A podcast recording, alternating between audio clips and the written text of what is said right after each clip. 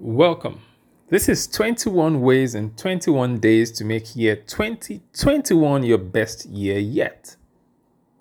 Looks like just yesterday we started with way number one. Already we're on way number seven. Way number seven is believe.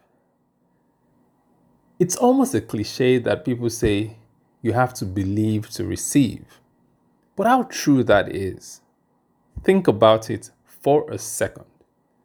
Those who have braved the odds and gotten seemingly miraculous outcomes in their lives have been those who have chosen to believe. When things don't add up, you just choose to believe. In year 2021, if it would really be your best year yet, you have to make a choice to just believe. What do you believe for? How will you continue to believe? What are those strengtheners for your belief system?